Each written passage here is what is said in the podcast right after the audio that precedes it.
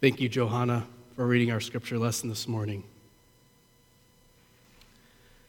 Have compassion for everyone you meet, even if they don't want it. What seems like bad manners or cynicism is always a sign of things no eyes have seen or ears have heard. You don't know what wars are going on down where the spirit meets the bone. But ring the bells that still can ring. Forget your perfect offering. There's a crack in everything. That's how the light gets in. 9%. Only 9% of Americans that make New Year's resolutions keep them. 9%.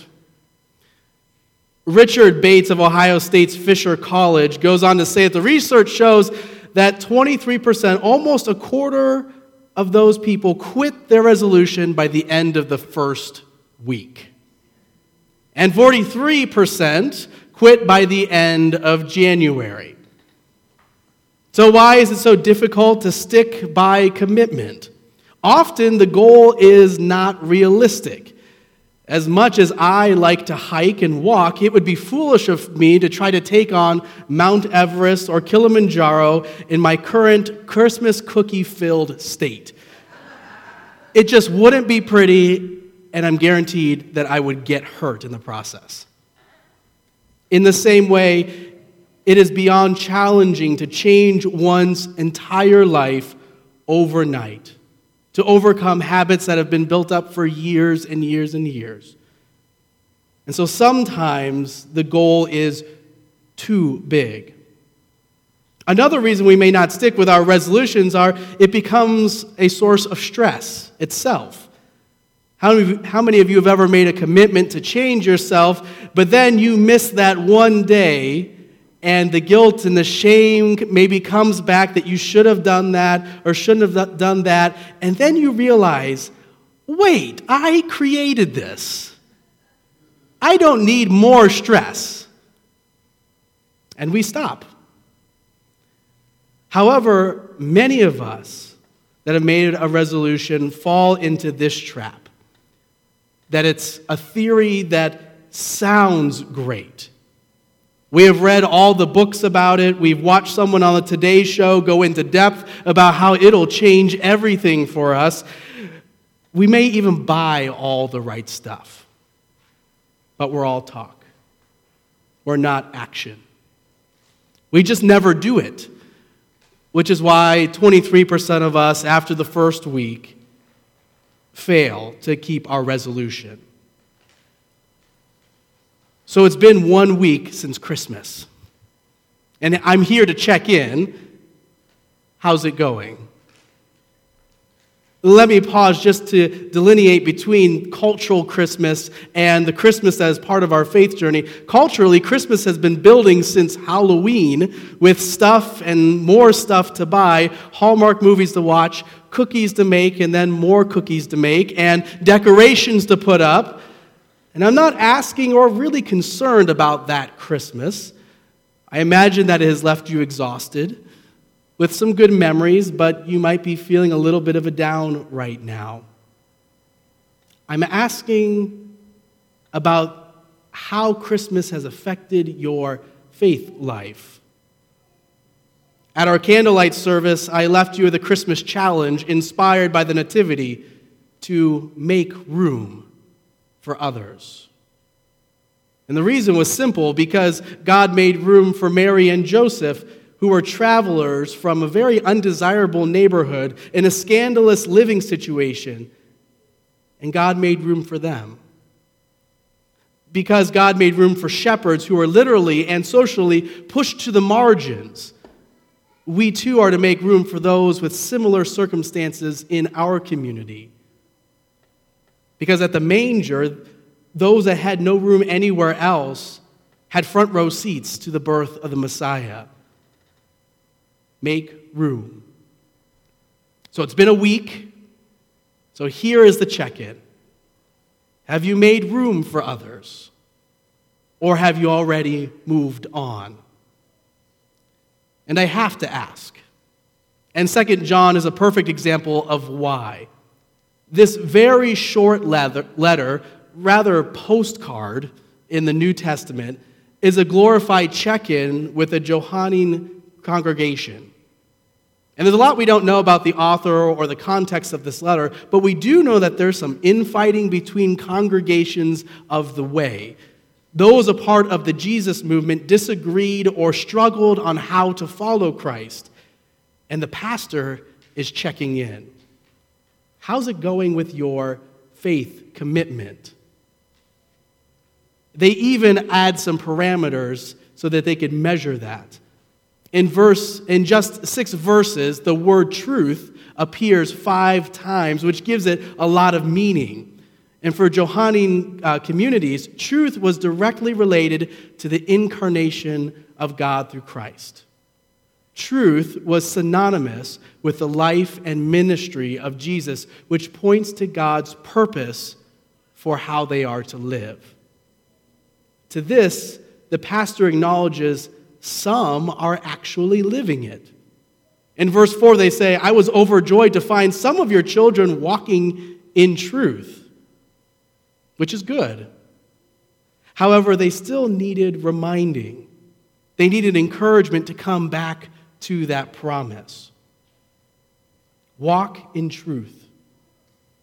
Along with truth, the word love appears four times in just six verses, which was important for the Johannine communities. They certainly would have recalled Jesus' words when he said in John 14 34 through 35, I give you a new commandment that you love one another. Just as I have loved you, you also should love one another. By this, everyone will know you are my disciples, if you love.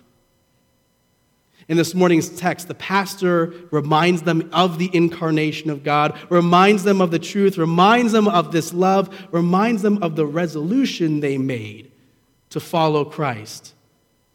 And it's not just a nice theory to pull out in times of trouble. For they add, This is the commandment just as you have heard it from the beginning. You must walk it. You must walk it. Now, they didn't have the statistics. We have, uh, we have like 23% will fail after the first week, or 43% after a month, or only 9% will keep it all year. But they are trying to keep them from moving on to the next thing too quickly and to keep them focused on the faith. You must walk it. To keep your promises to God, you must walk in truth. You must walk in love. You must walk with the hungry, the naked. You must walk with the poor, the imprisoned, and the oppressed. You must walk. And so Christmas is not just this nice theory, it's not this nice story in our Bible and we just close it and put it up. It's a reminder that God became human.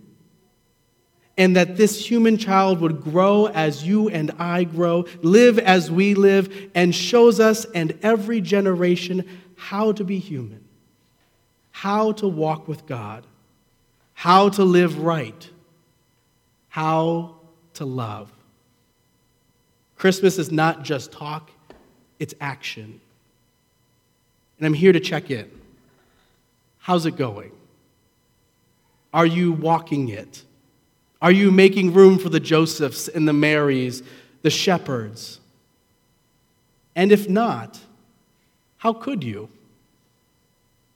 Sounds like it could be a resolution, right? How could you walk it? Remembering that our faith is more than just theology and nice words, but it requires us to act on it every single day of our lives. And so our Christmas resolution could be to make room. We must make room for others. And so I'm going to end today's message by leaving you with four different tips to live that out. Because it's difficult to keep these commitments, as we know, and we're laughing at those who don't make it more than a week. So we've all been there. First, take a step, no matter how small. Notice, even in this morning's scripture passage, it's about walking, not running. What small steps could you take toward living this out in your life? And it may be something simple. In fact, start simple. Those are usually the biggest things that we don't realize. But take a step no matter how small. Second, find ways to enjoy that commitment and anticipate the joy you will receive as you walk it. A clergy friend of mine recently confessed that he is no good when he has cash in his wallet. He said that whenever he has cash, it's gone within a day. And so after I asked him why that was, he said, I have to pay the tolls. And I asked, What toll roads are, is sucking that much cash out of your wallet? And he said, Whenever I pass someone on the street, I give them something. I give them the toll. Because for him, his faith told him that he needs to give because he has been given. And then he laughed, telling me a couple of funny stories about times he had to pay the toll and was looking forward to paying the toll. So find ways to enjoy that commitment in your life. Third, find someone in your circle to keep you accountable. Tell them what you're going to be doing and share with them how you're living it out. Don't keep your faith resolution a secret. Sometimes we do that just in case we don't make it, right? But ask someone to keep you accountable to that resolution. And lastly, take action every day. Even if for that day you need to walk it just by praying it, praying for an opportunity to walk it, but always looking for how you can. Take a step, no matter how small. Find ways to enjoy it. Find someone to keep you accountable and walk it every day. Because of Christmas, we can. Because we don't walk alone, but we walk it with the abiding presence of the truth and love of Christ Jesus.